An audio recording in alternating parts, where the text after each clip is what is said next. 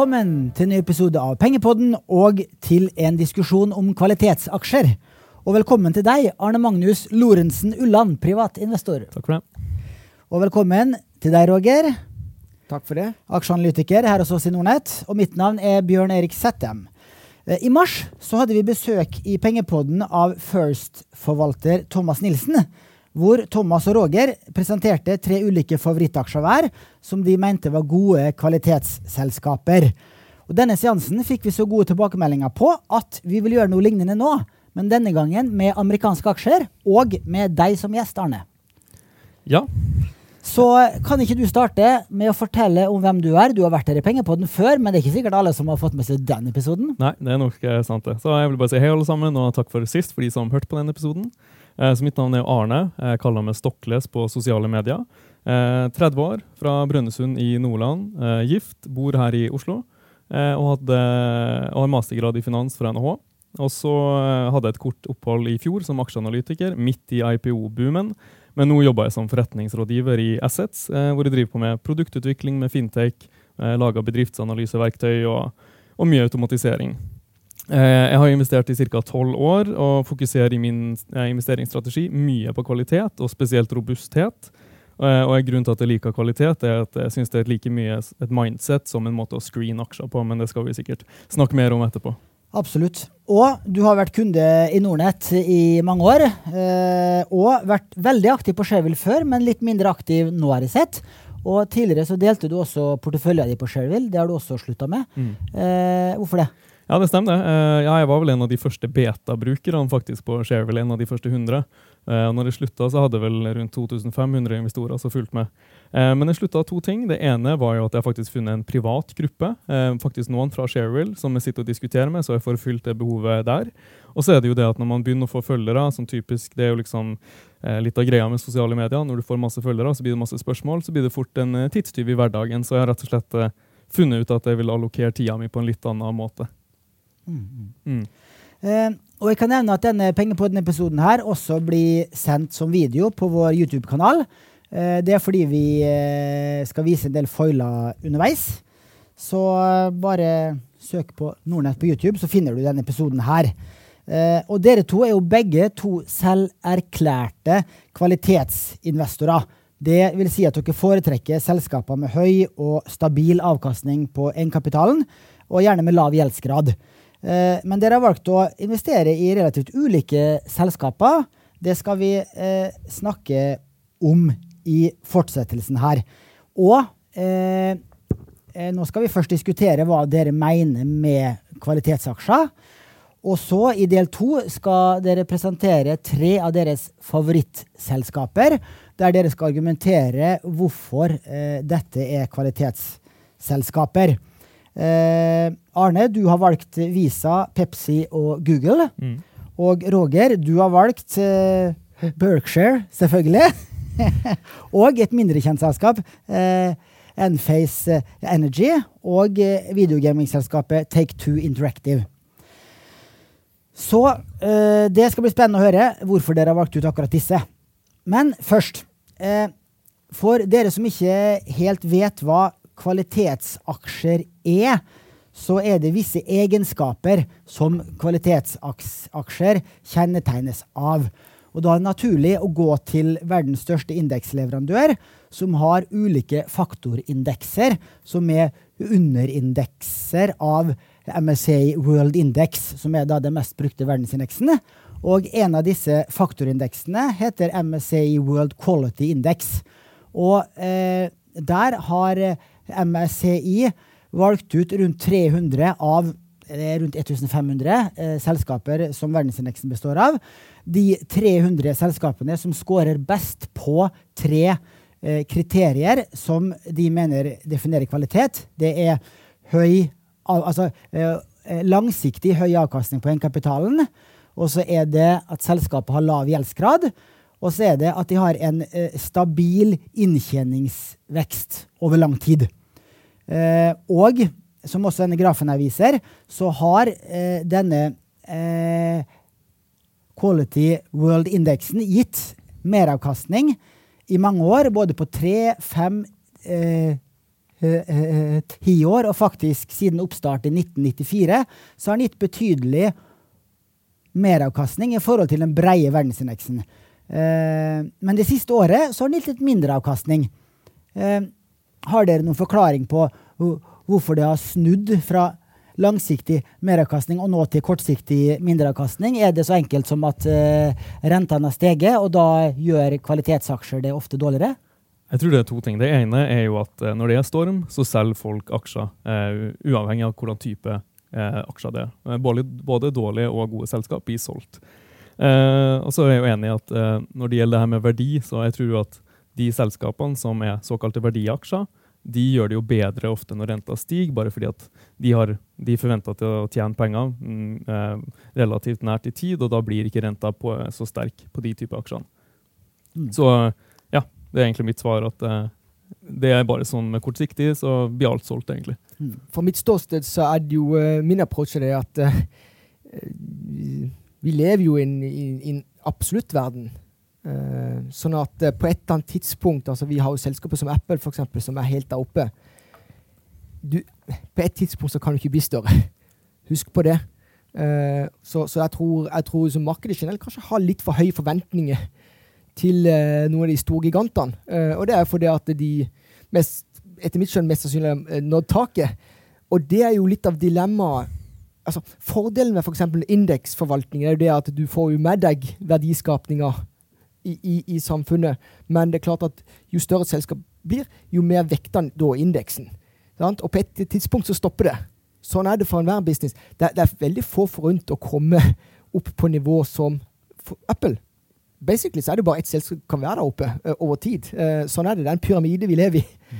Og, uh, og, kanskje vi er der nå. derfor så får disse kvalitetsindeksen litt mer på pukkelen nå når det stormer. Altså var jo kvalitetsaksjer dyr eh, fra før. Det, de, er, de, er, veldig gode, men de var mm. dyre i 2021 også. Så det, var, det, gir mening at de fikk en reversering, de også. Mm. Mm. Eh, for som det fremgår her også, av eh, fundamentale nøkkeltall, så ser du at PE-verdiene på den kvalitetsindeksen ligger litt over den generelle verdensindeksen. Nå ligger forward PE på 16,5 6 for uh, World Quality Index mot uh, knappe 14 for verdensindeksen. Så det er en litt uh, hilt mot vekstaksjer, altså mot selskaper som forventes å vokse mer enn markedet. Og også på prisbokverdien. der er det veldig stor forskjell. Der er, er prisbok på World Quality Index er på over 5, mens prisbok på verdensindeksen er vel på rundt 2,5 i øyeblikket. Men det som er greia her, altså det, vi lever jo i en sånn dynamisk verden. Altså Noen av de selskapene som er i den ene kategorien, de hopper opp i en annen kategori plutselig, ikke vel? og så tar over stafettfinnen for de andre. Det er jo det som er fordelen med indeksene. Altså de er, de, de er veldig uh, de, er, de er, enkelt satt sammen, uh, og, og, da er det òg relativt enkelt å si, si hva, hva utfallet òg blir. Mm. Uh, en langt mer kjent faktor er jo den eh, verdifaktoren. Eh, og eh, den har jo gjort det dårlig nå eh, i ja, Siden finanskrisen så har jo verdiaksjer eh, underprestert i forhold til indeksen og i forhold til vekstaksjer, som har vært veldig i medvind og fått stor drahjelp fra eh, mange år med fallende rente. Men faktisk eh, kvalitetsaksjeindeksen den har hatt veldig stabil eh, meravkastning, og det kan synes litt rart, for at eh, standardavviket er omtrent på det generelle markedet, og det er eh, mye derfor at vi eh, er såpass opptatt av disse kvalitetsaksjene, for det kan nesten se ut som det er en gratis lunsj her. At du får både i pose og sekk. Du kan få litt høyere avkastning. og men til markedets risiko. Mm. Da må vi bare slå det ned med en gang. Det fins ingen gratis lunsj, eh, Bjørn Eik. ja, du må være tålmodig. Det er vel en, den som er problemet med det her. Du må være, være relativt tålmodig ja. for å sitte for å få den lunsjen med kvalitetsaksjer. Det er, det er spare lunsjen til slutt. Ja, ikke sant. sant. Så uh, Nei, men uh, Og vi kan også nevne tok med de, de, de, de, ti største selskapene i denne World Quality Index. Og der er jo eh, Apple på topp, som også er i verdensindeksen.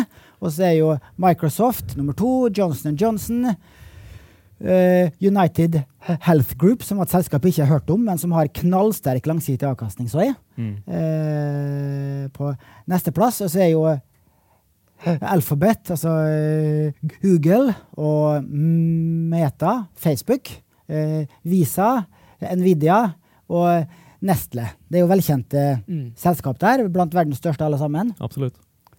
Så, og noen av de her skal vi også snakke om eh, etterpå. Eh, så skal vi eh, snakke litt om eh, dere, eh, hvordan dere definerer kvalitet. Og nå så vi eh, MSCI, verdens største indeksleverandør, sin definisjon av kvalitet. Samsvarer den med din definisjon? Det er likhet, da. Det er det. Eh, Jeg tenkte faktisk at vi kunne ta en reise gjennom kvalitetsbegrepet, for det består av såpass mye. Så hvis vi starter med det første punktet som står på sliden her, at det er jo en sammenheng mellom kvalitet og robusthet, og den har vært kjent i mange tusen år.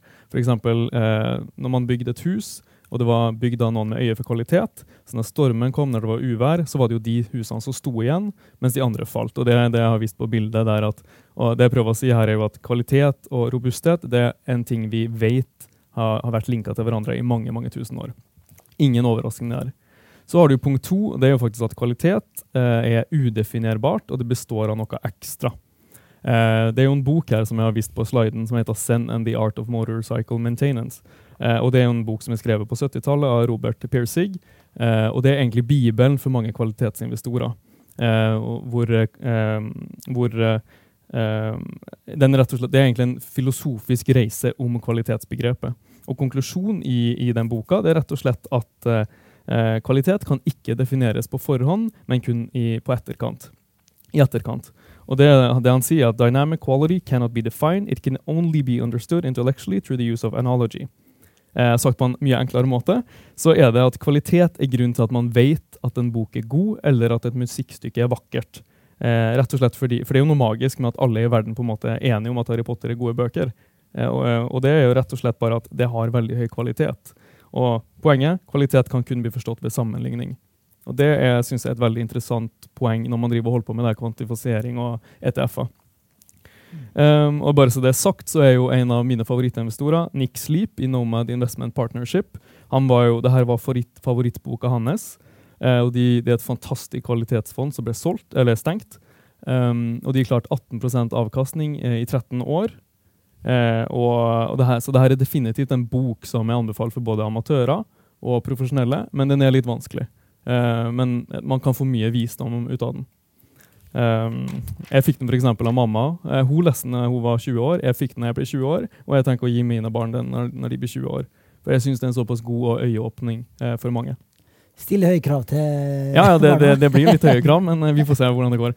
Um, så kan vi gå videre til punkt tre, da, som er akademia. Uh, og når vi begynner litt sånn med det her med faktorinvestering og sånn, og i forhold til kvalitet, da, så var det at Eugene Fama, som var en forsker på 90-tallet, han laga jo den her trefaktormodellen. Vi er jo kjent med det her verdi, vekst og størrelse. Den kommer jo derfra. Og så la han på to et, eh, faktorer etter hvert, som er lønnsomhet og investeringshyppighet. Og det er jo på en måte der den linken mellom kvalitet og lønnsomhet kom inn fra akademisk perspektiv. Um, men så er det jo sånn at eh, eh, det er bare for å få sagt det, så vekst det er bare de som har liten forskjell mellom markedspris og bokført verdi. Altså verdi er omvendt. Altså verdi er bare de som har liten forskjell mellom markedsverdi og bokført verdi, og vekst motsatt. Så det sier ingenting om noe er billig, egentlig. Det er bare akkurat den måten å måle ting på, så blir eh, ting sett, eh, stilt på den måten, kategorisert på den måten. Mm. Ja, Så kan vi kanskje gå til måten jeg definerer kvalitet på, eh, eller mine regler, for det er jo egentlig bare det man kan gjøre. Mm. Og Her ser vi jo eh, lista opp et par punkter. Eh, jeg er veldig opptatt av for eksempel at det skal være sterk, eh, gode konkurransefortrinn, eller på det som amerikansk heter MOT. Eh, så Anti-fragility det betyr jo egentlig bare at det skal være stabil drift i hele markedssyklusen. Både når renta går opp, når det går ned, så skal de selge produktene sine. og at Det er ikke sånn at det bare stopper plutselig fordi renta går opp. Eh, at folk vil ha det egentlig hele tida. Og så må det være en ledelse med et langsiktig syn, og da ofte at de snakker om år og ikke kvartal. Og så er det veldig bra at de nevner kontantstrøm og den type ting, og ikke bare Og det er jo Kone et veldig godt eksempel på. De sier jo det her så mange ganger at eh, investorene, eh, analytikerne bare rister på hodet, fordi de får ikke noe gode uh, kvartalsestimat. Eh, så må det være enkelt å forstå. Det er viktig for meg at det skal være enkelt å forstå hva selskapet gjør, men eh, at framtidsutsiktene er relativt enkle å estimere og ha en idé om. Det skal være lønnsom drift, og da ser jeg kun på høy avkastning på investert kapital. Eh, ikke på den du viste på ROE, altså avkastning på egenkapital. Og det er fordi at eh, eh, du kan ta opp så mye gjeld du vil og påvirke det, eh, det tallet. Men hvis du tar investert kapital, så er gjelda inkludert der, og derfor kan du liksom ikke lure av lønnsomheten. Um, og så er det jo vekst, veldig viktig. Det må være økende inntjening per aksje, og fri kontantstrøm per aksje skal gå opp over tid. Det er jo litt det samme som du sa også, stabil inntjening. Og det er jo bare fordi at det er veldig bra at du er lønnsom og stabil, men hvis du ikke vokser, så blir det ikke skapt noe merverdi. Uh, og det, det, er liksom essensielt når man investerer i aksjer. Uh, så må det være god kapitalallokering med hensyn på utbytte. Uh, det må tilbake i kjøp. Jeg vil jo at de skal kjøpe aksjer når det er billig, og ikke når det er dyrt. Veldig mange som selskap som er veldig glad i å kjøpe når det er dyrt og ikke billig. Og så Hvis de har en utbyttepolicy, så skal det være stabilt, og de skal øke over tid. Ikke fram og tilbake på amerikanske aksjer, vel å merke. Eh, og lav belåningsgrad. Og Summen av alt det her er det jeg kaller kvalitetstriangelet på høyresida her, som består av tre sider, eh, og alle de må være møtt for at jeg skal kalle det kvalitet, egentlig. Mm. Mm. Interessant. Så uh, du er glad i foiler og i tekst, så uh, du har en foil til? Jeg har en foil til, og det har med statistikk å gjøre, egentlig. Men jeg skal ikke gjøre det så avansert. Men det er mm, Jeg syns jo at uh, statistikk er veldig viktig, og at det her med riktig pris For det er jo veldig mange som snakker om at det skal være riktig pris på, på på aksjer. Og jeg syns man eh, skal ha respekt for eh, statistikk, og fordi mye i naturen fordeler seg på en normalfordel måte. Du ser de vektene. Dette er en normalfordel måte, egentlig, at du har det mest sannsynlige. F.eks. at vektene blir brukt på det står vel 60 eh, kilo. Også det nest mest sannsynlige er vel at det er en 50 70. Og så har du det som er mindre sannsynlig. Og det er egentlig på lik linje. Eh, prisen på en aksje eh, kan være tilsvarende. Du ser den grafen til høyre, at du har en forventa pris kanskje på 216, men hvis du varierer litt på modellen, hvis du varierer litt på ulike ting, så får du kanskje 200 eller 220. Eh, så poenget mitt er at punktestimat, og det er en grunnleggende ting i statistikk, at man skal være litt forsiktig med punktestimat og si at noe er eksakt 100 kroner. Men det er bedre å bruke intervall. At det er kanskje et riktig pris et sted mellom 95 og 105. Fordi det, da er man mye mer ydmyk, og du forstår at tall kan variere litt.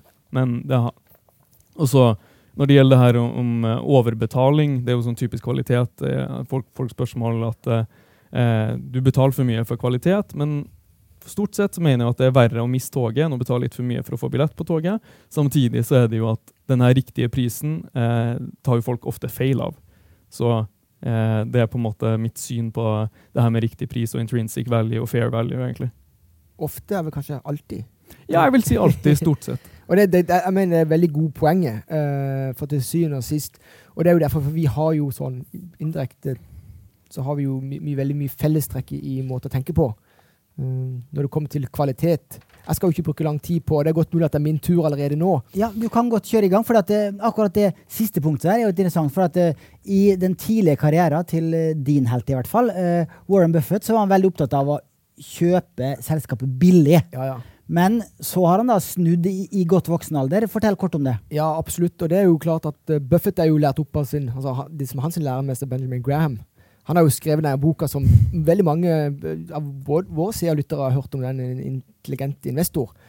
Men, men, det handler jo om å hele tida regne på hva ting er verdt, og så kan du få det billigere. Men ty typisk sånne situasjoner, når du kjøper billig selskaper på den metodikken, så er det egentlig selskapet som er døende. Enten er de døde altså, øh, Og da må du kjøpe de billige, så kanskje prøve å avvikle de og selge de. Eh, men, men det er ikke nøkkelen, altså nøkkelen som investor, og det er å ta del av verdiskaping i verden. Og da må du være med på det som kalles for compound interest. Være i vinnerselskapet. Selskapet som Og da kommer jeg tilbake til min filosofi, som er Buffett sin filosofi jeg prøver å kopiere. Uh, og så han er veldig inspirert av, eh, av, eh, av uh, Philip Fisher.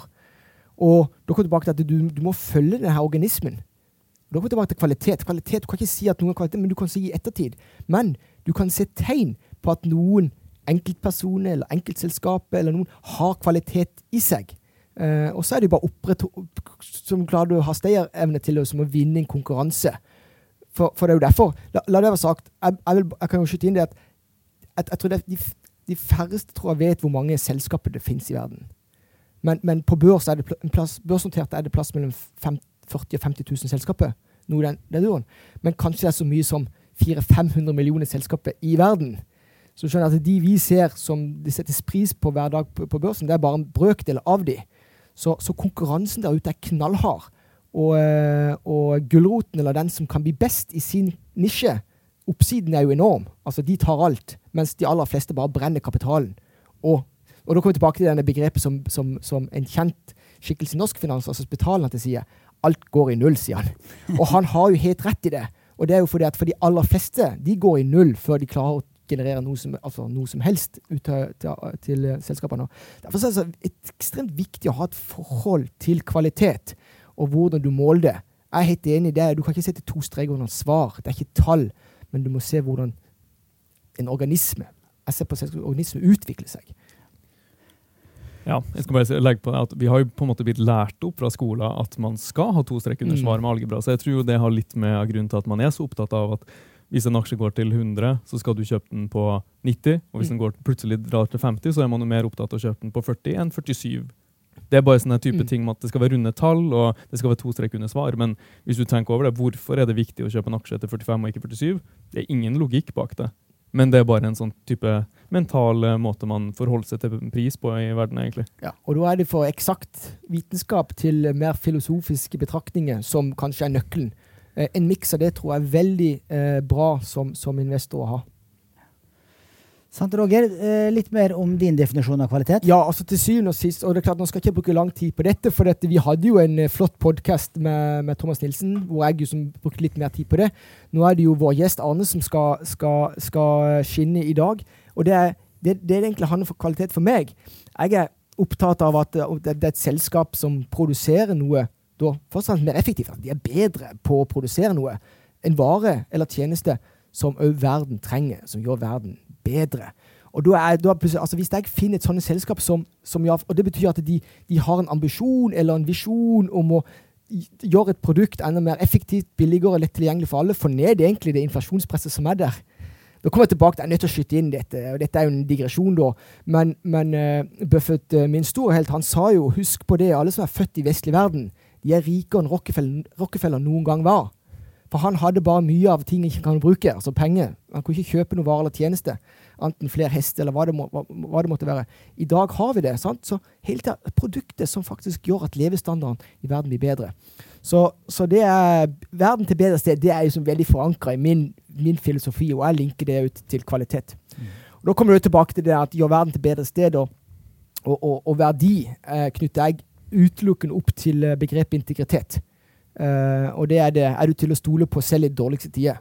For det er jo det du vil ha. Du vil omgås personer, du vil være i et land, du vil være i et selskap, du vil uh, være medinvestor en plass hvor du kan stole på de du, du omgås med. Så, så verdiintegritet er veldig sterkt uh, linka i meg. Nå skal ikke jeg gjøre det mer uh, komple komplekst enn det. for, for, og så er det det med å tenke bildet.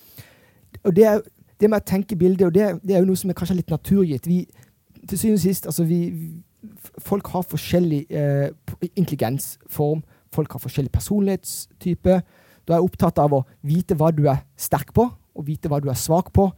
Hele tida prøve å forbedre det du er svak på, og, eh, og utnytte det du er sterk på. Men i alle fall for mitt vedkommende så er jeg veldig glad i tenkebildet. Det gjør jo noe mye enklere å huske ting på. Så jeg prøver jo hele tida som aksjeeier å tenke i, i, i bildet. Også. Da vil jeg visualisere meg sjøl som at jeg deler i en bedrift. Sant? Altså Du tenker oppfør deg som jeg gjør. Uh, og da får du litt, kanskje litt mer sånn nyansert innblikk i et selskaps uh, business. Men nok en gang, dette er bare en måte som jeg har altså, jeg har kommet inn i, i denne gata, og det er fordi at jeg, eh, jeg fotfølger Warren Buffett. Så jeg er egentlig bare en, en copycat, for å si det rett ut. Og jeg tror det faktisk er noe som, noe som passer for de aller fleste, tror jeg, da. Eh, for det er lett forståelig. Og så er det faktisk litt artig. Det er litt gøy å ha en litt annen input enn bare det å sette to streker under et svar, som vi er inne på. Så, men Arne, jeg tror vi har veldig Jeg tror vi har veldig, veldig lik, strategi. Det, det, du første sa der, er jo for at de selskapene som eh, lager ting som skaper verdi for verden, det er utrolig viktig. fordi det som skjer da, er jo at når inflasjonen går opp, så kan de øke prisene sine litt og folk kjøper det, og leverandørene syns det er greit. og De har såpass god makt og de har den integriteten til at de vet at de, når det leverandøren, når man vet at man øker prisene, så vet leverandøren at ok, han gjør det ikke for å plage meg. Eh, det er greit, vi har et veldig godt samarbeid, og vi kommer til å gjøre det her i mange tiår. Mens andre selskap, når du tar opp prisen, så bare går de til en annen leverandør, så er det ferdig. Mm. Eh, og det er jo det som heter borrowed mot borrowed konkurransefortrinn. Jeg vil jo si at PayPal har gjort mye av det her i det siste, hvor de og til og med jeg tror de har gitt en avgift til kunder som har en inaktiv konto. Mm. Eh, og du ser jo nå, nå er det jo totalstorm i PayPal, og det er jo litt det der greia at de har denne integriteten begynner man å tvile på.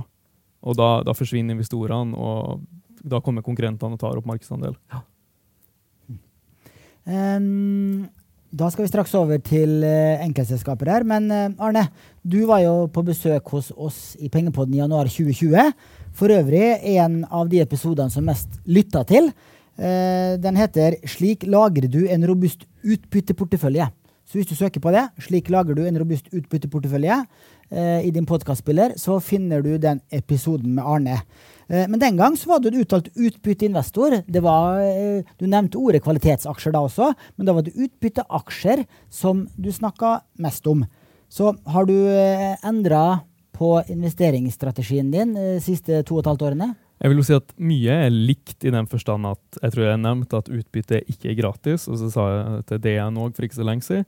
Eh, samt at analysen er helt lik. At du starter med en drift, du ser det på lønnsomhet, og så avslutter du med verdivurderinger. Så den er helt lik, egentlig. Eh, men det som har endra seg, er vel kanskje at jeg fant ut at jeg burde være mindre rigid på utbytte. Rett og, slett, rett og slett fordi at det finnes såpass mange gode selskap der i verden som ikke betaler utbytte, og fjerne de fra mitt univers. da, bare fordi at de velger å allokere kapitalen enten f.eks. reinvestere selskapet i stedet for å gi det til aksjonærene, det gir på en måte, det, det er litt uh, en rar måte å tenke på når målet er totalavkastning. Så egentlig er det det som har skjedd mest. Og så er jeg fortsatt glad i utbytte, men det må gi mening fra et operativt perspektiv. For eksempel, mange, mange unngår jo Berkshire fordi at um, de ikke betaler utbytte. Og det er litt sånn, Du har verdens beste investor som driver og reinvesterer kapitalen, og du nekter å la han gjøre det fordi at du skal ha de 3-4 prosentene. Det, det, det, er, det er noe logikkbrudd der som uh, er litt rart. Mm. Og vi kom inn på Berkshire. Uh, jeg kaller det jo kanskje verdens største cashmaskin, altså cash cow. Uh, men ja, det er helt riktig. Det er jo allokering av kapitalen. Den går ikke ut utbytte, men den er gjort fornuftig investert i, i andre selskaper. Mm, mm. Og i den artikkelen i Dagens Næringsliv forrige uke, hvor du var intervjua, veldig bra intervju, forresten, Takk. da var jo han forvalteren i Fondsfinans Utbytte også intervjua. Han har også vært i Pengepodden her. Og han gjorde også et poeng ut av at det var ikke alle selskapene i hans utbyttefond som nødvendigvis ga så store utbytter. Eh, han også så eh, eh altså, Snakka varmt om det eh, kvalitetsbegrepet. Da. For det er klart at hvis selskapet har mange gode prosjekt å investere på overskudd i, så kan det være bedre å gjøre det enn å betale ut eh, utbytte til aksjonærene. Absolutt. Da skal vi gå over på eh, enkeltselskaper. Og eh, dere, jeg har spurt dere å få hjemmelekse og trekke frem tre av deres favorittaksjer eh, på den amerikanske børsen. Og eh, du, Arne, eh, starter med Visa.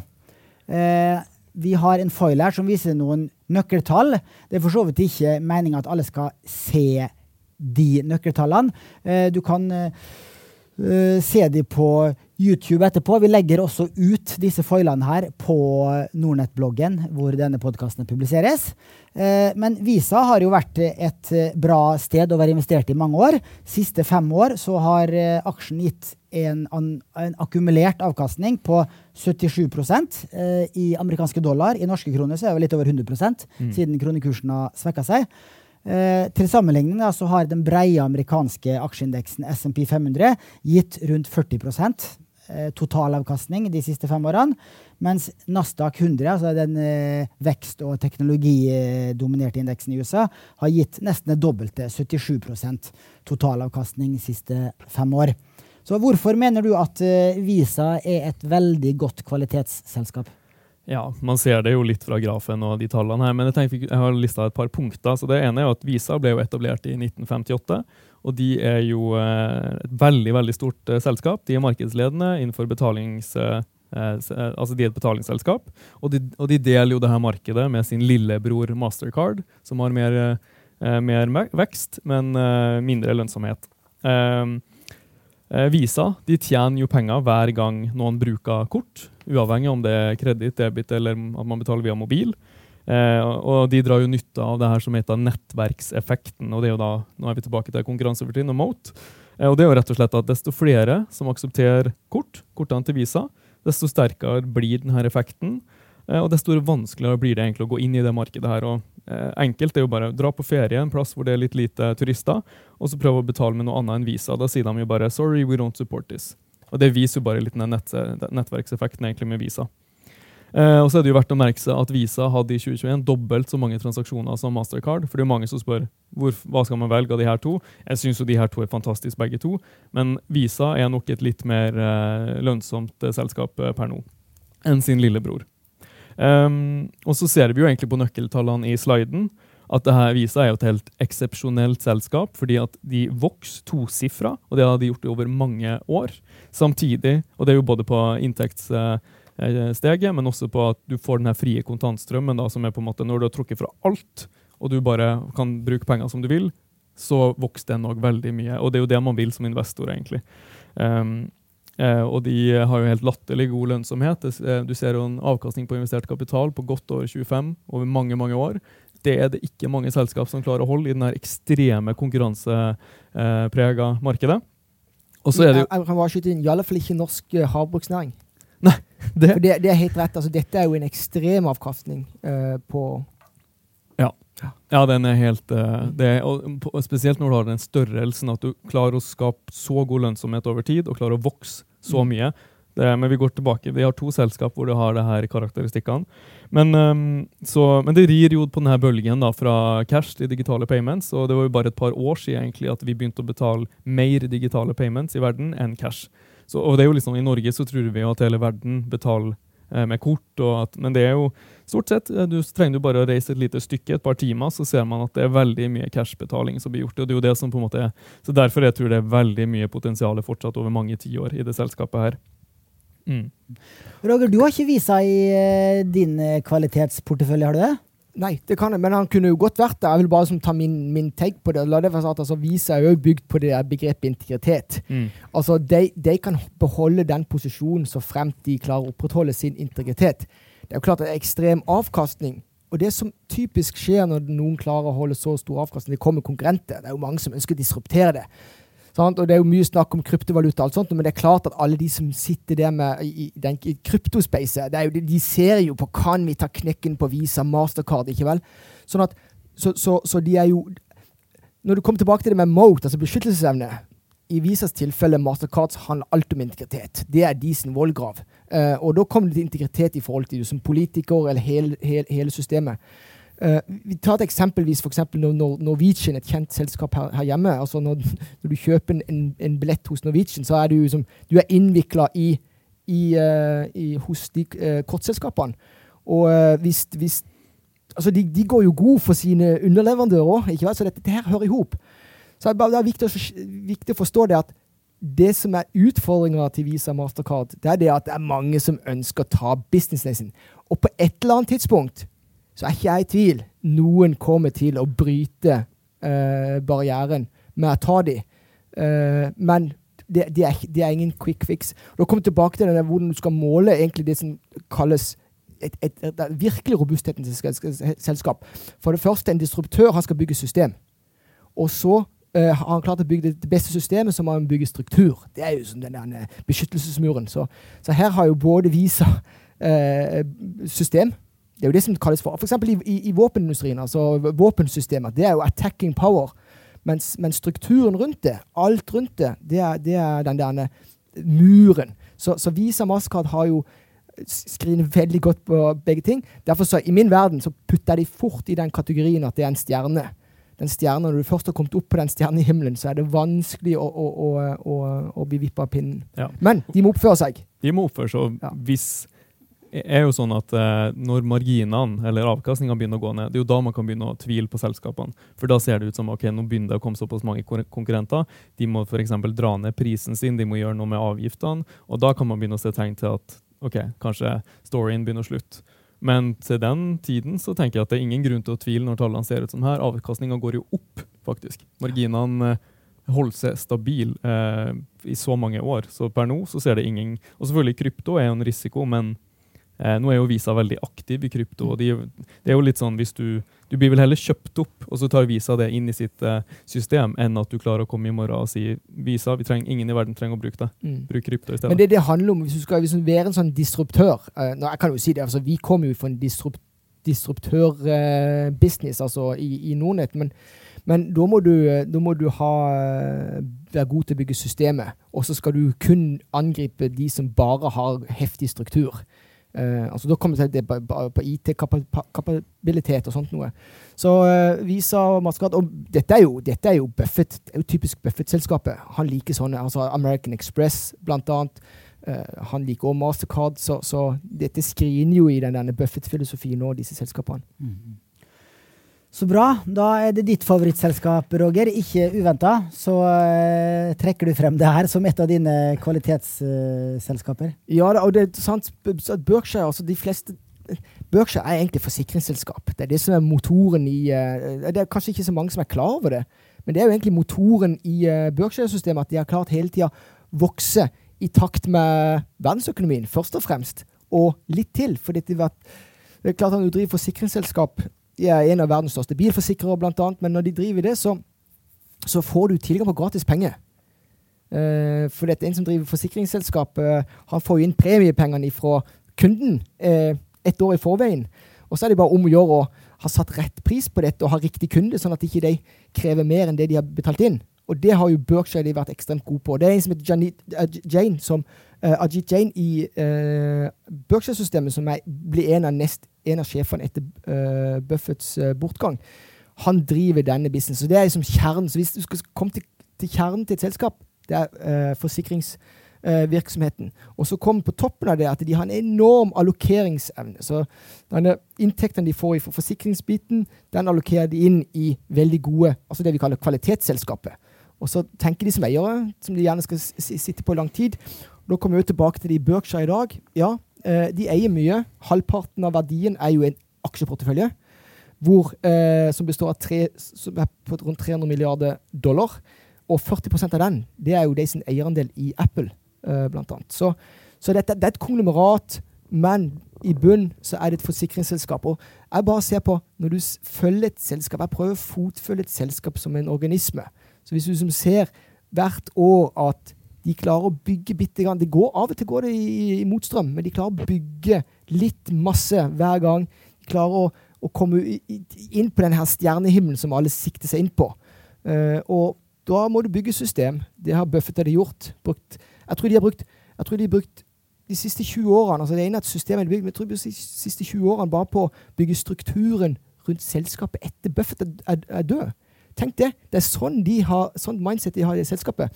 Og da begynner du å snakke om at dette her er selskapet du kan være med på. For de vet hva de holder på med, og de drar selskapet i riktig retning og følger utviklingen i verden eh, for øvrig. Så bare for å si det, det er et forsikringsselskap, og jeg kaller det en cash cow. De betaler ikke pengene uh, til aksjonærene i utbytte, men de reinvesteres i selskaper som bl.a. Apple. Og så kjøper de òg av og til tilbake egne aksjer, som de har gjort den senere tid. De er jo òg basically utbytte til aksjonærene. Altså Et selskap nå som er viktig, det var det jeg sa innledningsvis. altså dette er regne, Hvis det er, hvis, hvis det er regnet at det er rundt 500 millioner selskaper i verden i dag, uh, med alle, så, er, så, så, klassifiserer jeg Berkshire som topp ti-selskap. Så det vet Bjørn Erik. Du vet at det, det kan, de kan ikke bli så veldig mye større. Så alt det det handler om for deg Jeg, jeg vil bare like å se jeg, jeg, elsker strategi, så jeg vil like å se etter strategiske beslutninger. Så jeg vil se at, at selskapet klarer å utnytte det de har sterke på. De som styrker financial strength. Og så bygge selektivt på det som er veldig attraktivt. Og så er det bare å beholde posisjonen. For de har både gode systemer, attacking power, så har de god mote, beskyttelsesevne, struktur. Det har de. Og så lenge, de, så lenge de passer på og, og vedlikeholder det, så vil de være der oppe, topp ti-selskap. Uh, og da vil mye av kapitalen bli brukt eh, tilbakekjøp av aksjer, og det, da vil aksjekursen også stige. Så, så, jeg tror ikke investoren da over tid vil, vil komme veldig dårlig ut av å være aksjonær i sånn et selskap. Mm. Og så er det òg viktig et punkt der. Jeg, jeg, har valgt å beskrive selskapene da fra et organismeståsted, og da er det viktig Er du topp ti-selskap i verden? Apple er jo topp én-selskap. Saudi Aramco er topp én-selskap. Da er det én ting som er viktig. Det er det at det er humbleness is key. Så du ønsker du å ha ledelse som uttaler seg med yd ydmykhet. Du ønsker ikke at han er kongen på haugen og sier at 'jeg er størst, best, jeg bestemmer'. Så hvis jeg hadde som sett Buffett begynte å snakke de tonene, så ville jeg sagt det. Det her er starten på slutten. Så alltid legg merke til når Buffett snakker, så er det ydmykhet i alt han gjør, og han kommer tilbake til det her. Når vi ansetter folk, hva er det vi ser til? Det har jeg lært deg, Bjørn Erik. Vi ser til tre ting. sant? Intelligens, energinivå. Men det er faktisk ikke det som er viktigst. Det er integriteten. Sant? Har du en organisasjon bestående av folk med integritet og lysten til å vinne, så klarer du å opprettholde posisjonen din. Så, så Berkshire er jo helt åpenbart uh, en av mine stjerner. Men det er ikke et stjerne... Så er, jeg, jeg klassifiserer det som et verdivekst. Topp ti-selskap. Men det er en cash cow. Altså det betyr at de er, de er over kneika. De, de, kan ikke begynne plutselig å vokse kraftig igjen. For de, for de er for store. Mm rett og slett. Eh, siste fem år eh, viser aksjekursen her også, siste fem år har den eh, gitt en totalavkastning på 44% som er da marginalt over SMP 500. Det var jo en periode her, lang periode hvor både fem- og tiårsavkastninga til Berkshire Action lå under SMP 500-indeksen. Ja. Men nå har både fem- og tiårsavkastninga kommet over. Og vet du hvorfor? Jeg tror du Buffett er, er overraska over det. Nei, men eh, Nei. Sant, ja. siden oppstart så er jo avkastninga dobbelt så høy analysert. jo, jo, men det er greit. Men det, husk ja. på det at det skjedde noen store strategiske endringer hvis du går kanskje 15-20 år tilbake i Berkshire. Når de begynte å bli så store, så har de jo begynt å tenke på at vi skal være en lender for last resort. For det, det, er ikke så mange muligheter. Så skal vi være en trusted motpart. Sånn at de er bygd. De er bygd for inflasjon. De er bygd for vinterstormer. De er bygd for, uh, for, for elendige makroforhold. Og Derfor så ser du at de outperformer all masse det siste året. Så hvem er best av investorene der ute i dag? Er det Halvorsen som er den virkelige stjerna på hedgefondfronten, eller er det Buffett? Det er Buffett. Berkshire-systemet har prestert veldig sterkt siste året, rett og slett. Ja, det er riktig. Mens, mens Halvorsen må bare si har jo imponerende trekkrekord. ja. Smarte gutter begge to. Ja. Men du Arne, eh, noen kommentarer til ja, jeg Berkshire? Jeg er jo naturligvis også veldig glad i Berkshire. Det er jo et fantastisk eh, godt drevet selskap som jeg mener er ganske misforstått. Det er jo veldig mange som skriver at Apple er en utrolig stor 40 av selskapet, som du sa. Det er 40% av equity-porteføljen, altså aksjeporteføljen. Mm. Det er ikke 40% av selskapet. Så det er ikke så stor risiko. Nei, Så det er akkurat halvparten i dag? Ja, det er akkurat halvparten. Og da har så du 40 20, av halvparten. Ja, så, så 20 Og da må jeg bare skyte inn det. For i Berkshire-systemet, de som går litt i dybden, så er det, som, det, det, det er noen pilarer det står på. Sant? For det, halvparten av Berkshire er jo privateide selskapet. Altså hvor, hvor forsikringsbiten er kjernen. Men nå har faktisk Apple-aksjen den er blitt inkorporert som en av grunnpilarene i Berkshire-systemet. Mm. Det, det, betyr at Buffett ser ikke på det som en, en, en, en transaksjon eller bare en, finansiell investering. Mm. Ja. ja. det er vel 82 selskap, cirka, private selskaper i Berkshire. Cirka. Det er veldig mange private selskaper. Jeg skrev jo min master egentlig mm. om denne type autonome eh, selskap hvor det han egentlig gjør, han, han, er en rådgiver. Og så Hvis de har lyst på råd og kapital, så går de til han. Mm. Men ellers så sier han bare gjør det dere vil. Vi mm. skal bistå. Gjør dere best mulig. Og så kjør på. Men um, ja, så det, og det, som du sa, den forsikringsfloaten hvor de bare får penger, og så kan reinvestere før de må gjøre noe og betale, det er ikke mange selskap som har den type eh, måte å drive eh, business på. Det er helt fantastisk. Men så er det jo noe negativt, sånn som jeg ser det. Um, det er jo at jeg har en feeling at de har, liksom, de har litt japansk mentalitet, litt sånn uh, likt som han, Akio Morita, han som uh, grunnla uh, Sony. Det er jo at overlevelse er prioritet nummer én, og så kommer kanskje aksjonæravkastning litt etterpå. Um, og det er liksom, Man kan jo si ja og nei, men for Buffett er jo veldig på aksjonæravkastning. Men overlevelse er utrolig viktig også for han. Uh, fordi For mange investorer så er det jo det at de, Berkshire sliter jo bitte litt med å bruke pengene sine. De venta på den her elephant size deal, og det hadde de gjort i veldig mange år. Eh, så man kan jo bli litt utålmodig. så for mitt syn, så Hvis det her skal bli en enda mer populær aksje, eller på en måte, så tror jeg kanskje at de må begynne hvis det blir for mye cash i businessen, begynne å betale ut bitte litt, mens man venter på den her store transaksjonen. Ja, og det, det er bare å endre retorikken eller i kommentarintervjuet ja. til Buffett. Så jeg vil si at første gang jeg registrerte endring i uh, politikk, det, det, er flere år tilbake hvor han har sagt at selvfølgelig det, det kommer utbytte for oss hvis ikke vi klarer det. Så, så jeg, at de er på ballen, og at det kommer utbytte i, uh, i Berkshire på et tidspunkt, det er, det er ikke jeg i tvil om. Uh, og, og, da er du inne på Da vil de eventuelt løse det at, at, uh, at de, de, Ja, for, for til syvende og sist handler det om å allokere kapital. Og, og når, du er, husk, når du er der oppe, topp ti-selskap, så er det begrensa. Verden er begrensa. Jeg vet ikke om det hjelper å, fl å flytte til Mars, men det tar så lang tid. Ikke vel? Men bare for å være litt fleipete. Ja, men det er definitivt. Du har jo eh, I Canada så har du et selskap som heter Constellation Software, som er Mm. drevet av Mark Leonard. eh, som er, Han blir jo kalt Canadas, Canadas versjon av Warren Buffett. og De starta nettopp et separat eh, venture capital-fond innad i det svære selskapet som driver. Det er jo mange hundre, det er vel tusen til og med innad i det selskapet, egentlig, i Constellation. Så det kan jo på sikt hende at de må begynne å gjøre sånne ting òg, og på en måte dele opp litt og skape noen eh, små eh, eventyrgreier, samtidig som det, hele greia er insurance, egentlig. Ja. Ellers er jo fordelen en av styrkene. Vi kan bruke litt ekstra tid på, på Berkshire, for det er så mye lærdom derifra. Mm. E- En av styrkene til det er at for det første så er det jo få personer på hovedkontoret. De er rett over 30, 30 stykk. Eh, men det handler om at eh, takhøyden er stor, folk får lov å prøve og feile. Så det har jo kommet inn det jeg kaller for to juniorforvaltere. Eh, de, de, er jo godt voksne, men de òg får lov å prøve og feile på samme måte som Buffett har gjort. Så Buffetts avkastning han har levert 20 avkastning i snitt siden 1964 med Berkshire. Altså, det, det er på prøving og feiling og endring. Altså, det betyr ta lærdom av de feilene du har gjort. Så, og Det er jo en sånn greie som for våre kunder, seere og lyttere, ta det med deg. Altså, Rub your nose into your mistakes. Det er en veldig god egenskap, og det gjør det i alle fall i, i Berkshire-systemet. Og så er det jo ikke sånn at alle de nye investeringene de siste fem årene Det er jo ikke, Burke, det er jo ikke sånn at Warren har gjort, har gjort alt det der. Han har jo de her eh, Able Mm. og uh, Ajid, Ajid er det heter, uh, Ja. som har gjort veldig mye av det. Så det at Warren eventuelt slutta å styre det her, så er det i gode hender. Det er ikke sånn at det er plutselig Ab- absolutt. ingen som er der som backup, og Ja. man må begynne å tvile på backupen. Det, backupen er de beste i verden, de også.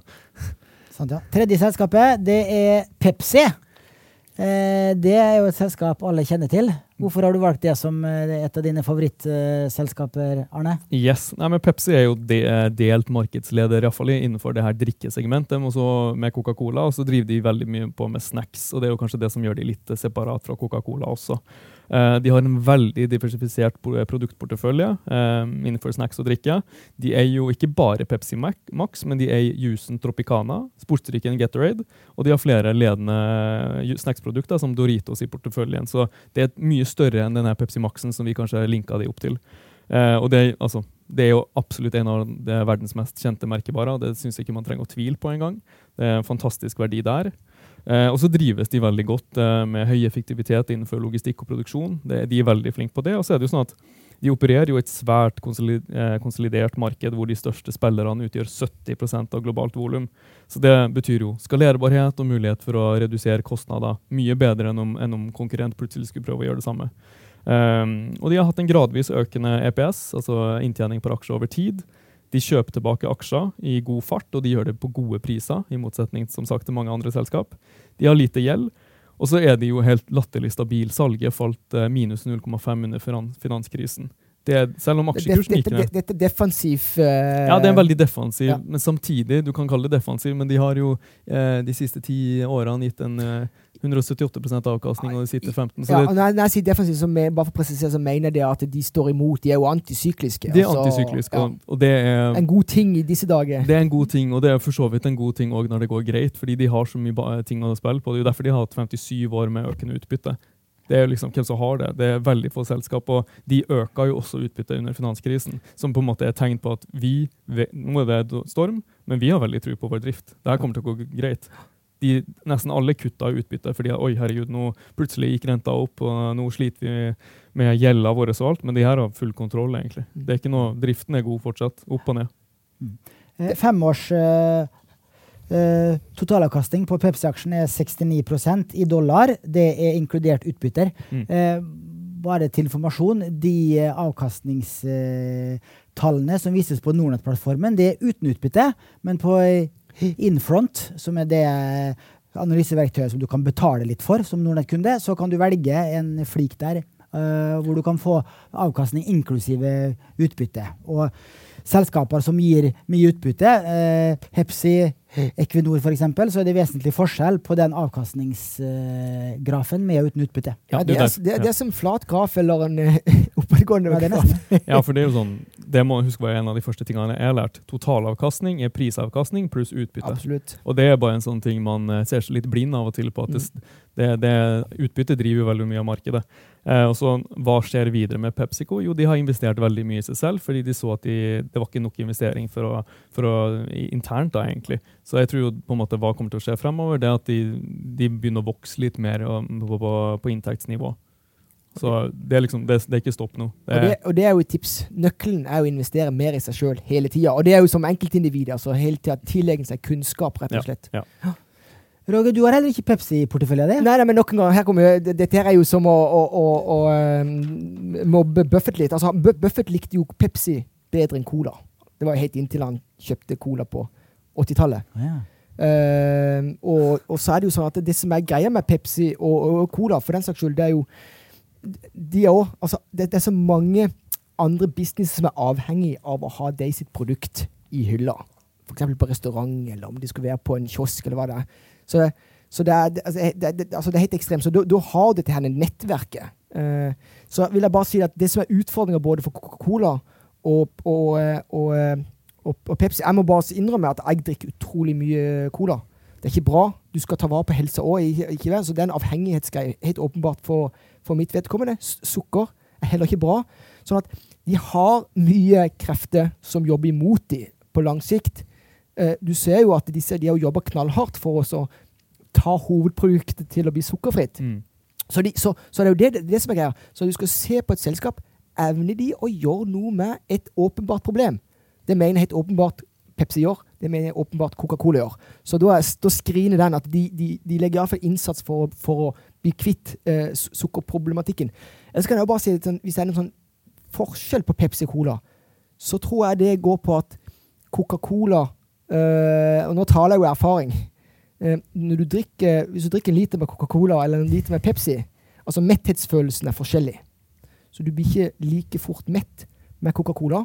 Det betyr at en Pepsi, så det betyr at de har en fordel med at et restaurant tilbyr en cola. Så Coca-Cola kan ha høyere pris enn restaurant, Coca-Cola, for da spiser de mer mat. Da begynner du å gå inn litt i materien. Så jeg vil si nø- nøkkelen til Coca-Cola ene er at selvfølgelig de har bygd opp brandet og kommet ut, men de har en ting som er nesten umulig å gjennomtrenge. Metthetsfølelsen er veldig lav med å drikke cola kontra andre leskedrikker. Ja, men det, jeg skulle tro at det var mulig å fikse med å redusere karbon, karbondioksidmengden i Ja, Pepsi. men selvfølgelig, du da, endrer, Arne, Arne, da syns jeg du skal teste det. men da endrer man smaken, og da blir folk veldig irritert. Så jeg ser poenget. Har jeg aldri hørt før det. Nei, det var helt nytt for meg. Og du vet hva, du kommer aldri til å glemme det. For dette vi har lært oss å tenke bilder, du, eh, Bjørn Eik. Så bra. Ehm, nei, men kult. Eh, Pepsi. Jeg foretrekker Coca-Cola, jeg òg. Så eh, Men eh, Coca-Cola er også børsnotert, ikke det? Jo da, og der Buffett er jo 10% eller Ja. de er jo største eier i. Og de har jo aldri rørt en aksje. Så jeg, jeg vet ikke, røftlig nå så får de like mye årlig utbytte som de faktisk ga for aksjene i sin tid. Eh, men da er det jo viktig, altså da har jo Buffett vært veldig flink til å allokere de videre. Men vi husker på det, vi må arrestere Buffett òg. Han han gjør store feil som investor, og innrømmer det eh, eh, gladelig.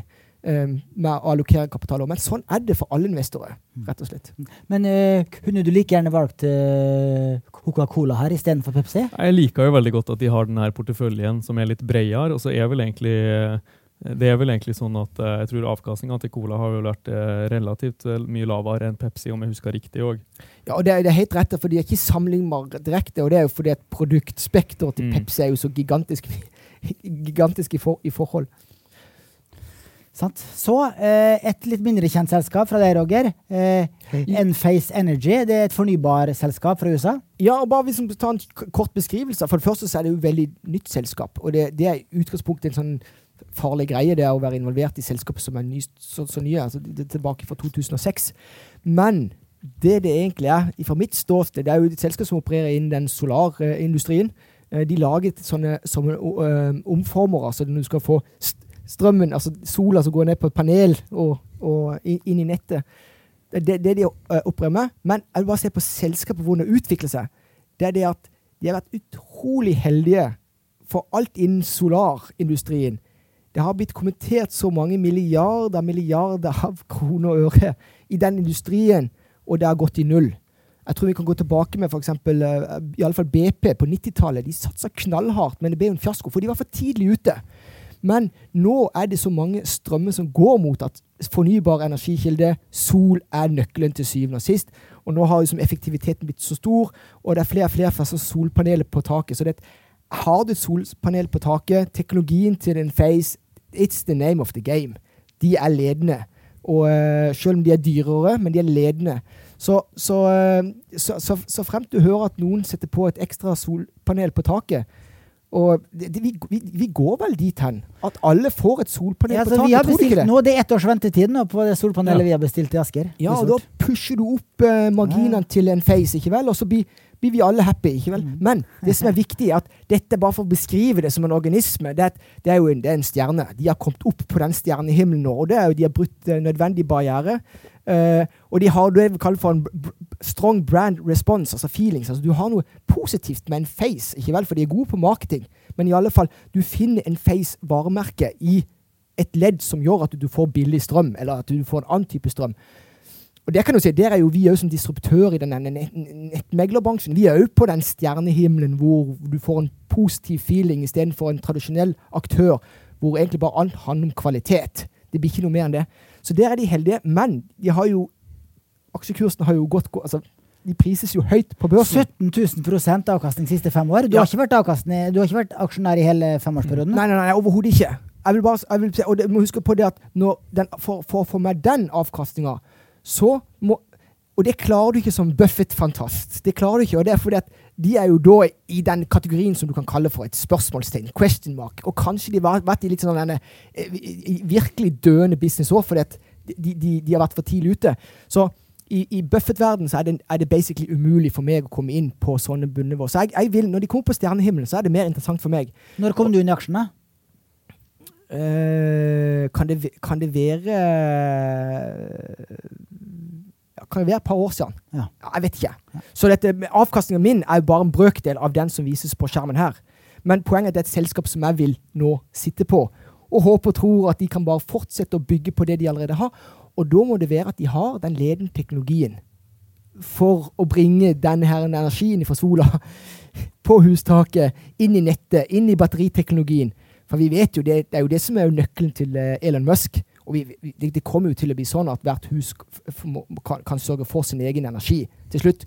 Så derfor så betyr det at det er mange tiår med vekstimpulser i, eh, i, eh, i denne businessen. Så får vi se. Her kommer det konkurrenter, det kommer andre teknologier. Men da får vi bare følge dem fra år til år og se hvordan det går. Men dette er en stjerne med positive utsikter. I dag er det et sånt topp 5000-selskap.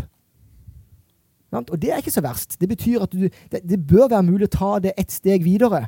Uh, men, men, da er du òg opptatt av at du må, uh, selskapet da må være det vi kaller for strategisk ståsted. Jeg er opptatt av det, Bjørn Erik. og det er jo det at jeg vil vite at eh, eierne i eh, eh, de som administrerer selskapet, de er som stay ahead of the curve. De må, de må, I dag må de bare investere. Nå går det veldig bra, men du må fortsette å investere. Du må ikke være redd, du må kommentere kapitalen. Eh, som nå. Det er jo det samme Tesla gjør i utgangspunktet. Hvis ikke, så mister du posisjonen din. Så så brutalt er det. Så dette er et selskap som må investere utrolig mye i årene som kommer. Og så må de hele tida bitte grann bedre på, på teknologien. Så så dette er jo et fascinerende selskap eh, som eh, overhodet ikke Buffett ville kjøpt uh, i tidlige stadier. Det ville ikke jeg heller. Men, men, nå føler jeg at en face er, er tingen. så den, de er involvert i en megatrend. Arne, du eier ikke det selskapet her? Jeg eier ikke selskapet. Jeg har faktisk aldri hørt om det før, før jeg fikk vite at vi skulle prate om det her. Og, men jeg har jo sjekka litt. og det ser jo utrolig interessant ut. Jeg, du har liksom sett Scatec Solar, som er det motsatte, egentlig, hvor eh, utrolig vanskelig Jeg husker jeg prøvde å gjøre en analyse av det, og det, det er så komplisert at det er klin umulig å gjøre noen modell av det. Eh, så jeg vet ikke hvordan det egentlig ser ut sånn driftsmessig innad i selv. Forskjellen på det at her er det, de er en teknologiutvikler. Ja. Det er jo ikke Scatec. Scatec er et utility-selskap. Og du er jo bare avhengig av å være i gode, eh, gode regioner. Og så blir det store investeringer for, en, for, for et selskap som Scatec. Ekstremt store investeringer. Så du må ha løfteevne og god kredittrating, og de har jo da Equinor som, uh, som hovedeier. Så, så mm. det, det, kan ikke sammenlignes. Nei. Men jeg har sett litt på det sånn, for jeg, jeg, jeg, det ser jo også, Man kan jo ikke si at det her er et dårlig selskap når du ser på chartet her. og Jeg dro fram tallene her at lønnsomheten var kjempedårlig for en stund siden, mange år siden, og så har det bare gått opp, og marginene går opp. og veksten går opp, så det går ikke an å si at det her er dårlig. Det det jeg har notert meg som spørsmålstegn, det var jo nummer én f.eks. at jeg så at eh, aksjeandelen ble, gikk tre ganger ca. i 2018. At de tok ut, Det ble veldig mange aksjer som ble utstedt, og det er jo lenge før denne kursen gikk opp. da. Eh, så da kan man jo lure på hvorfor gjorde ledelsen det? Eh, hadde ikke den Forsto de ikke at det her kom til å bli den trenden? For det, det har jo solgt ut på et mye lavere nivå enn de, enn de skulle ha gjort. Ja, og Da er det, det begrepet som du må bruke, det der flaks og dyktighet, ja. og en kombinasjon av det. Altså Her er det timing-effekten. Jeg bare tenker på, på, på, BP, som har vært i den solarindustrien og bare De, har, de, de kasta kortene til slutt. Og det er jo bare Vi hadde jo eh, REC i sin tid. Eh, du, altså, det kan være bra, men du er for tidlig ute. Det er feil tidspunkt. Og, eh, men du må jo bare jobbe på. Eh, selskapet har jo vært på konkursens rand, basically, og det er ikke så lett altså allerede fra starten, nesten. Ja. Um, så, så, her er det en kombinasjon av flaks og dyktighet, tror jeg. Ja, og så så jeg leste litt på Morningstar, og de, de mente jo f.eks. at uh, Enphase har jo fått en no mote rating, så at de ikke har konkurranse. Og, det, og for at Morningstar skal gi narrow mote, altså at de mm. har in, in, ikke, ikke, wide, da, så er det rett og slett at uh, Morningstar må mene at uh, driften kommer til å fortsette på det her nivået fem til ti år fram i tid. Men det aner de ikke. Så det, I denne trekanten som vi visste i stad, så er den ene sida estimerbarhet, eller forecastability. Eh, og Derfor vil aldri denne aksjen være i mitt univers. Fordi at jeg kan ikke estimere hvor ligger de om fem år. Ja. Sånn som jeg kan med Pepsi. Jeg vet at folk kommer til å drikke Pepsi Max om, fem, om fem år òg. Og det, er helt klart, altså det som er greia, det er systemet, det er systemet til en face som er nummer én. Moten, altså beskyttelsesevnen, det er jo den som er sårbar. Fordi at de har ikke bygd struktur rundt det. og de er bare helt startfaste. Men nå er det viktig å lede an. For her er det jo egentlig bare endgame blir jo bare, det blir jo bare én eller to spillere som drar med alt. Mm. Kanskje det blir en kinesisk konkurrent, og det blir en face, eller det blir en helt, helt ny en. Så derfor sier det at for strategisk ståsted så er avhengig av én ting. De må investere og bygge på det de allerede har, og sørge for at ingen henter det inn igjen. Mm. Helt enig. Sant. Så er det ditt siste selskap, Arne. Det er Alphabet, eller mer kjent som Google. Mm. Ja, eh, Alphabet er jo morselskapet til Google, og de dominerer jo online søkemarkedet med ca. 80 andel. Eh, jeg har, skrevet, jeg har, skrevet, at enten betaler man, eller så er man produktet. og det jeg mener at eh, Fra et privatpersonperspektiv så er det jo sånn at selv om du ikke betaler for Google, så er man produktet ved at du gir dem informasjon, og de, det hjelper Google med å kalibrere eh, algoritmene sine og dataflyten. Og jeg synes Det er helt fantastisk egentlig at det er et verb som heter å google. Det sier jo alt om hvor sterk de egentlig er. Eh, og fra et bedriftskundeperspektiv så har du egentlig to valg hvis du skal vise det til kunder. Det ene er at du kan betale, sånn at du kommer høyt opp på Google med annonser. Det koster ganske, ganske mye. Jeg har jobba mye med det her. Og så, eh, ellers så kan du gjøre, og prøve å gjøre det via organisk eh, ved å skrive utrolig bra blogginnlegg og få det her som heter CEO, eller Search Engine Optimization, for å komme opp på det nivået. Så, eh, men poenget her er jo at uansett hva man gjør, så er Google plassen hvor man prøver å bli sett. Og jeg tror det her kommer til å vare over lang, lang tid. Um, og så er det jo at Google de rir jo en stor digitaliseringsbølge ved at de tjener på at folk blir mer, mer digital, får flere, flere får mobil, flere får internett. Um, og, men det eneste jeg tror som kan skje i framtida, om ikke så lenge, det vi har sett med TikTok, er jo at hvis du skal ha veldig konkret informasjon, f.eks. de beste plassene å spise i Stockholm, så tror jeg at Reels, som er Facebooks versjon, eller TikTok, kommer til å være plassen man går til. fordi at jeg har prøvd det selv. Uh, det tar mye tid å YouTube det, og det tar mye tid å lese artikler. Men mye lettere å bare gå inn der. Men samtidig, det er et utrolig lite marked, og det er ikke noe problem for Google. Men hvis noen prøver å si det er en risiko, så tenker jeg ja, ja, det vil skje, men det gjør ingenting med inntjeningsevnen. Um, og så har du Google Cloud. Uh, det vokser jo veldig godt, og det er et godt alternativ til Microsoft. Veldig kult at de allerede hoppa på den ballen.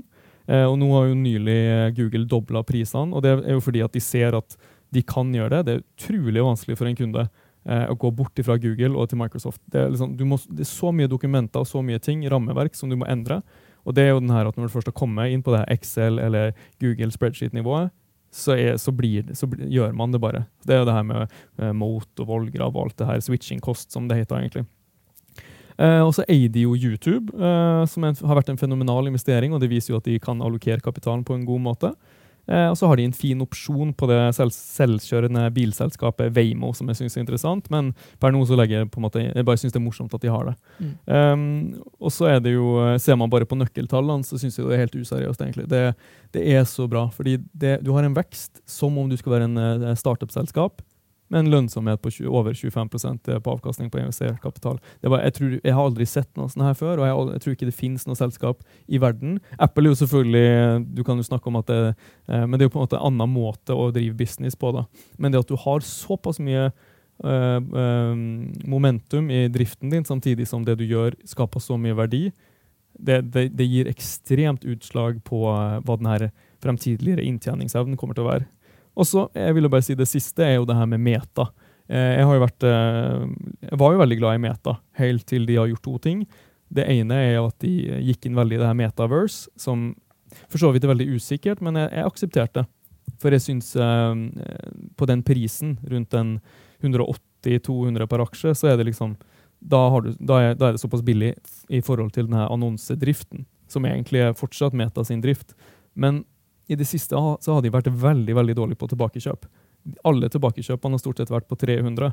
Og når de først falt til 180 eller 200, så sakta de farten og slutta å kjøpe aksjer. For meg så er det sånn eh, Så det, det, ble rett og slett at det gikk ut eh, når premiumen på valuta, norske og USD, gikk opp. fordi at per nå så syns ikke det er grunn til at man skal ha tillit til ledelsen. Så de må først begynne å kjøpe aksjer i de neste kvartalene for at jeg skal føle at kapitalallokeringa er på plass her er det, nødt til å skyte inn, altså, dette her er Buffett sier at dette er den største feilen han har gjort. Det er å ikke investere i uh, Google eller noe alfabet.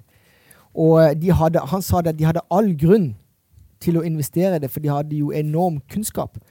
Geico er jo en av altså De betaler mye penger mm. på, uh, på, markedsføring. Eller på, og, og de begynte jo tidlig å bruke Google på, på da, hvor, hvor, de betalte ingenting for det. Så du, der fikk du en ekstrem vinn-vinn-relasjon. Så de hadde førstehåndskunnskap, men og hadde anledning til å være med i startfasen på Google, men det gjorde de ikke. Uh, så de har jo selvfølgelig Og vi husker på det at Google er jo suksesshistorien. Altså søkemotoren til uh, Google er jo suksesshistorien. Bak der, jeg vet ikke, Husker du når vi gikk på skole? altså Hva var det vi brukte? Var det Alt, Yahoo Alta, var jo stor. Alta, Alta, Vista, Alta, Vista, Og Fast hadde jo en. Ja, Hvor er de henne? sant? Ja, ja. Så du skjønner at det, det, det, er toppen av is. vi hører jo bare om suksessstorer, men det er brent av mye investorkapital mm. uh, bak der. Hvis jeg skal si noe på, på, alfabet, så er det jo sånn at hvis du ser på den geopolitiske risken i verden, så, så, så stå, har jo Google Forretningsmodellen til Google den, den, har jo et bein i hver leir. Mm. Og, og, det eh, er en issue. Eh, veldig stor issue. Og det er litt av grunnen til at Microsoft og uh, Apple de har bevisst kun ett ben, eller begge benene i, i en leir. Uh, og det er fordi de neste, de neste, årene kan by på betydelig økt geopolitisk usikkerhet. Og da kan uh, Alphabet bli straffet. For det er klart at de leverer jo operativsystem til, til andre til konkurrentene av Apple. Til kinesiske selskaper? Ja, blant annet. Mm. Så, det, det en, eh, så, det, er en, stor risk der. Um, og, og, så er det jo viktig sånn, Det er jo ikke sam, vi kunne hatt, Hadde vi hatt Dette er jo topp fem. La det være sagt. Dette er topp fem-selskap. Jeg regner som topp fem-selskap. Apple er topp én-selskap i hop med Saudi Aramco. Så, så det er òg helt her oppe. Uh, de, I dag så er det sånn, de har jo Grunnen til at de har bytta navn, bare så husk på det, de gikk fra Google til Alphabet, det er jo fordi at de ønsker å bli et konglomerat. Og de har de forbildene til, eh, til Google eller til Alphabet-gründerne, det er Buffett. De ønsker å gjøre det til Berkshire innen tech. Så det er derfor de har bytta navn til, til, til, Alphabet. Og så får vi se hva de klarer å, å gjøre innen andre grener. Og det, vet du hva, Jeg er ikke tvil om at de vil lykkes, for de har en posisjon. Det skal mye til for at de mister den. Men, men kan, kanskje om noe så er det en geopolitisk risk. Uh, og så får vi se hvordan det eventuelt uttalte seg. Men, men, det er jo ikke en realitet akkurat, akkurat nå. Nei, jeg tror det blir, eh, tror det blir bøter og alt mulig greier til begge, alle de største selskapene, egentlig. Men jeg tror ikke det gjør at uh, driften stopper, egentlig. Så jeg tror det er det som kommer til å skje, at de får litt bøter. Det drar ned inntekten et par år, kvartal. Og så er de tilbake igjen. Ja, Vi håper det. Ja, vi får håpe det. Men jeg lurer på, var det ikke i 2016 at Charlie sa at de skulle ha kjøpt uh, Google? Jeg tror det var allerede da, Og så er det litt morsomt at det er jo der og der, og likevel så Ja, for dette er vel børsnotert i 2004, er det ikke det? Ja, det er det. Det står vel uh, Ja. ja, og da mener jeg at de hadde lov til å være med eh, i, i starten, men de gikk, gikk de forbi. Ja. Og de sa vel noe det samme òg, at ikke de var med på, uh, på Walmart. Men er det ikke herlig å se de beste investorene de bruker tid på å snakke om sine tabber? Og det, men det er fordi, det er den underliggende Du blir bedre av det. Ja, du må gjøre det. Eh, avkastning siste fem år, eh, totalavkastning 99% som da er både høyere enn eh, altså over dobbelt av SMP 500-indeksen og mer enn Nasdaq 100, som da er kanskje den mest relevante eh, referanseindeksen for dette teknologiselskapet. Da skal vi til siste selskap i dag, og det er videogamingselskapet Hake2 Interactive, Roger. Ja, gaming det er jo eh, Gaming. en av mine favoritter. Altså, er, de er iallfall innenfor en megatrend. Uh, Take Two er jo Uh, GTA er det mange som kjenner. Altså, det, de har noen veldig store spill. Men, Ground Theft Auto. Ja, Ja. Sant? men dette, dette er et selskap som er faktisk helt der oppe på stjernehimmelen når det gjelder eh, spillutvikler. Vi har Activision Blizzard som størst, men de er jo i oppkjøps... Uh, altså Mulig at de blir oppkjøpt av eh, Microsoft. Kan godt være at Take Two òg blir oppkjøpt av, av en av de virkelig store gigantene som ønsker å diversifisere sin forretningsmodell. Men her er det, og det er litt viktig bare for, for å si, dette her er et etter sånn som jeg måler eller, jeg, jeg liker å putte selskapene kjapt i en bås. Dette er jo selskap som jeg har fulgt i, i mange år, men dette her er et large cap, det er et value growth-selskap.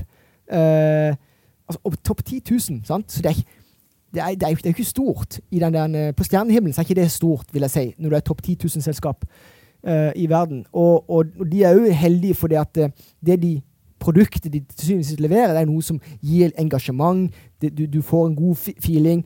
Det, det er jo underholdning. Det er klart at disse spill, ulike spillene er jo det er jo groteske spill, ikke vel? Det er jo aldersgrense på de og sånt, men, men i alle fall så er de i en Jeg vokste opp, du, det gjorde du òg, Bjørnar, vi vokste opp med disse virkelig gamle spillene.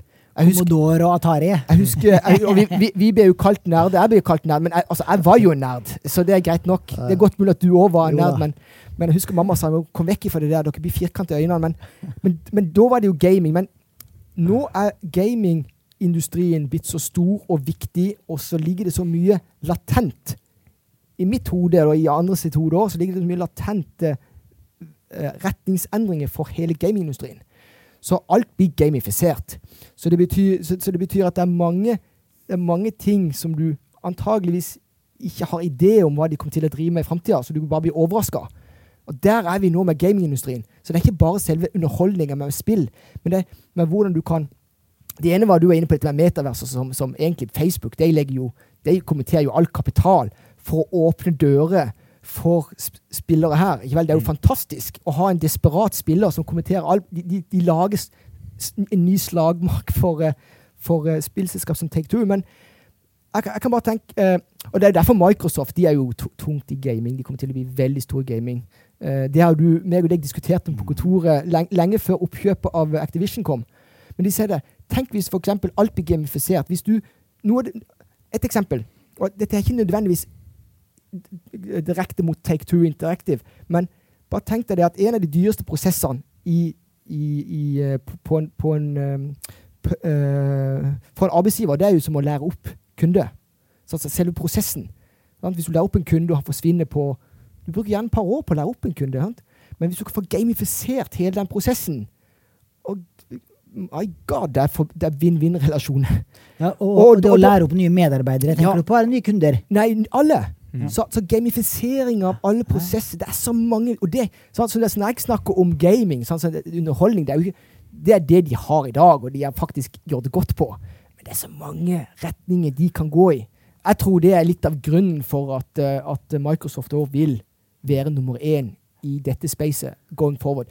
For Microsoft sin del så er det jo selvfølgelig cloud computing. De er jo second in line, altså etter Amazon. Mm. Og jeg vil tippe at Google Cloud er kanskje er det nummer tre?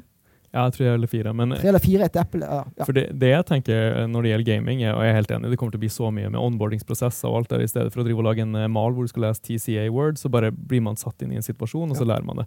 Men det man må huske på med Meta, som gjør den her, det, det sinnssyke grovarbeidet inne i det her Mm. VR-verden, som blir gamifisering, det er jo det her i en boka som står eh, The Innovators Dilemma. så er det jo at eh, det er veldig skummelt å være den første som driver opp Ja. en helt ny bransje. fordi da bruker du veldig mye kostnader på å gjøre det. Og så kan konkurrentene Job sa det, Morita sa det, at om ett år så kommer en, en annen og gjør Ja. akkurat det samme, når vi har brukt ti år på å lage teknologi. Ja, men dilemmaet er at, at Mark Zuckerberg han har ikke noe valg. nei, nei, de må jo Han bare gjøre det. Han sitter der, og du jobber med strategi. Vet du hva? Beklager. Du, du har nådd toppen med din forretningsmodell. Hva skal du gjøre? Mm. Skal du avvikle, eller skal du bare liksom ta dette til maturity face? Eller skal du også kommentere og være en banebryt? Så, så du, du må jo se det fra det perspektivet. Så hvis du tenker å oppføre deg som jeg gjør, så er jeg ikke i tvil. Jeg hadde gjort akkurat som Mark Zuckerberg. Jeg hadde kommentert all masse på meta-universet, og så får du bare stå i det. Og så kanskje du har noen kvaliteter som gjør at du har et fortrinn. Men i alle fall, det er mange som kommer til å sko seg. Vi eksempel i denne bransjen disrupterte denne her bransjen med, nettmegling. Det er jo internett basic som ligger bak der. Uh, så, det er jo fast, det, så det er det som er fascinerende med denne. Og det, er sagt, det er topp 10 000-skap. Legg merke hva jeg sier. Det er et selskap som need to stay ahead of the curve, men de må manage for earnings. Altså, de, må, de må være patience. Patience is key. Det betyr at du har kommet opp på stjernehimmelen, men likevel så er du i en jækla klam situasjon. Du må være patient. Og, og derfor så er ikke jeg veldig sånn Det kan godt være at det blir kjøpt opp, jeg vet ikke. Men, men hvis ikke det blir kjøpt opp, vær tålmodig. Alle må være tålmodige i et sånt type selskap. Gitt posisjonen de er i. Ja, for eh, Dette er noe annet enn en face. Dette er noe annet enn en face. Mm. Eh, Avkastninga siste fem år er ikke noe å rope hurra for. Eh, Det var 16 eh, totalavkastning siste fem år. Det er vesentlig mindre enn det brede aksjemarkedet. Ja, absolutt. Og det er klart at hvis du ser, hvis du husker med covid, det tok jo helt av. Ja, det var jo en Ja. veldig bra avkastning en periode der, og så falt det veldig mye tilbake. og nå kan jeg ta et eksempel, og det er akkurat det samme som, som skjedde i eh, Det er jo norsk havbruksnæring som jeg har fulgt i mange år. De har vært gode på én ting. Det er det at når det er dårlig markedsforhold, eller det skjer noe i verden, så klarer de å penetrere og øke sitt nedslagsfelt, kundegrunnlaget. Så det er klart at denne pandemien har jo da plutselig fått øyn... De, de har blitt synlige i pandemien. Så da betyr det i alle fall de har økt sin, sitt, sitt image, eller noe sånt. Sant? Så selv om aksjekursen har kommet ned, basically bare fordi at eh, for at pandemien er jo, er jo over, folk kommer tilbake, nå er det inflasjonspress, folk må kutte noe i inntekter. De har blitt synlige for et vesentlig bredere marked. Uh, så så nok, nok en gang, tenk oppførsel som eier. Det er no big issue for, i, i, i min verden, og det vet du. Sant? Eh, siste kommentar til selskapet, eller skal vi Ja, gå ja, for landing? absolutt. Jo, altså, jeg er jo en trofast GTA-fan, og eh, jeg har jo ofte på soundtracket fra Vice City mens jeg sitter og jobber, så jeg er jo veldig glad i det de produserer, det her selskapet her. Eh, og jeg tror jo suksessen i fall for GTA kommer til å fortsette, fordi det er bare å rulle på nye produkter, nye releaser, og folk kjøper det. Um, og når det gjelder risiko her, så er det jo naturligvis at det har, det har blitt veldig mye mer konkurranse i gamingmarkedet de siste 15 årene. Så du må virkelig være on top of the game og hele tida lansere de absolutt beste spillene. Det er ikke en one trick pony, men de, de må være veldig obs hele tida på å virkelig lage gode spill og kontinuerlig reinvestere, sånn som vi har snakket om mange ganger, sånn at de virkelig lager det beste. Og så når man ser sånne her type grafer, så jeg vet ikke hvor mye vi skal gå inn på hvorfor det er så mye bevegelse, men jeg antar jo at sånne her type selskap har ganske mye inntekter som kommer til å komme i framtida. Ikke om et par eller to år, men om framtida. Og da betyr det jo at når renta går opp Ja. og ned Jeg, jeg vil si faktisk ikke i, Nei, eh, her. Og dette er, jeg, jeg klassifiserer det som både value growth. Ja. Og det betyr at men de er i en posisjon hvor altså, alle forholdene det gjør at de kan ikke, de, du kan ikke være for aggressiv. Du må bare bygge og beskytte det du har, manage for earnings og, og, og, og ta tida til hjelp. Mm. Ja, men det var i hvert fall, når- man snakker om vekst, det er det jo bare fordi det her er jo, grafen er jo den vi ser på alle aksjer. egentlig, Ja. at Det gikk, smell, det gikk 100-200% og så gikk det ned. og Det er jo bare fordi at penger blir justert når renta går opp og ned. Mm. Og de selskapene som har veldig mye penger langt fram i tid, er de som blir hardest ramma. Det er jo sånn Når man lager alt det her DCF, og alt sånt her, så er det jo at det er mange, alle, mange av de selskapene som gikk på børs i, i Norge, var jo, de hadde ingen inntekt de fem første årene. Men når de først begynner, skal begynne å tjene penger i 2,30, da er det de, de blir skikkelig justert når renta går Ja, opp. hvis vi skal forklare det på en annen måte, så er det jo det begrepet med altså, altså, Ting kommer ikke som perler på en snor. Altså, du må ha altså, inntekter som til Philip Fisher sier, altså, det kommer ujevn ujevne mellomrom. Her er det jo som hele industrien. Det er så mange positive mulighetsutfall. Men det skjer ikke i morgen. Det skjer ikke over i morgen. Men du må være der, du må beskytte det du har, og få inntjening på det, på, på det du har. Og det, der er jo, uh, mener jeg, etter mitt skjønn, uh, Take Two, og ikke minst uh, Activision Blizzard, som, som, som da er, er, på vei til å bli kjøpt opp. Da skal vi gå inn for landing. Men jeg har et siste spørsmål til til slutt, Arne. Mm. Det er jo usikre og nervøse tider på børsene. Og har du redusert risikoen i porteføljen din det siste året, enten ved å gå over i rentepapirer, eller ved å gå dreie porteføljen mot mer defensive selskaper?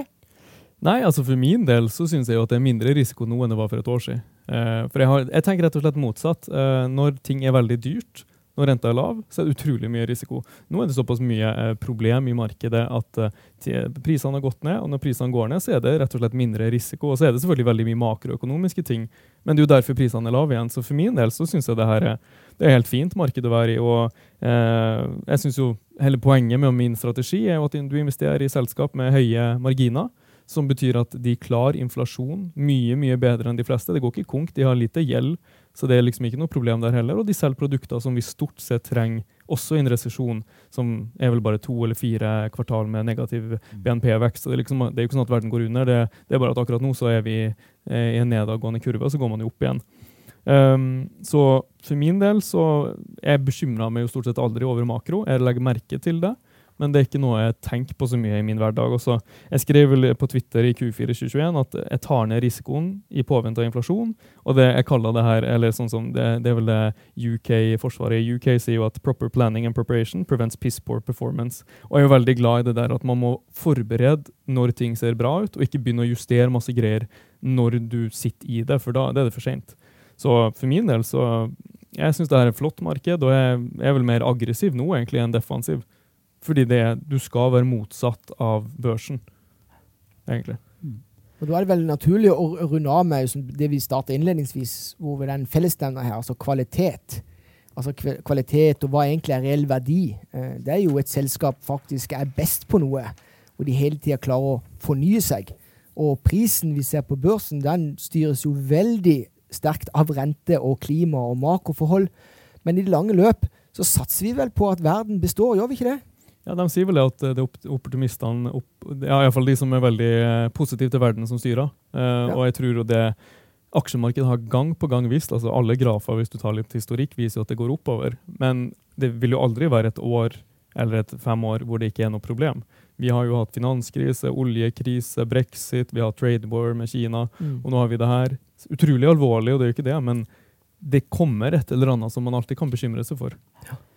Du gjør det. Så bra. Da sier tusen takk for at du kunne komme, Arne. Takk for at jeg ble invitert. Min spådom er neste gang du er her, så skal ikke bli så veldig overraska om du sitter som fondsforvalter, for jeg tror du har en fondsforvalter i magen. En liten iallfall, i magen. Så bra. Takk til deg, Roger. Takk til alle som eh, hørte på og så på. Så høres vi igjen om en uke. Penger, penger, penger, penger, penger, penger, penger, penger, penger, penger.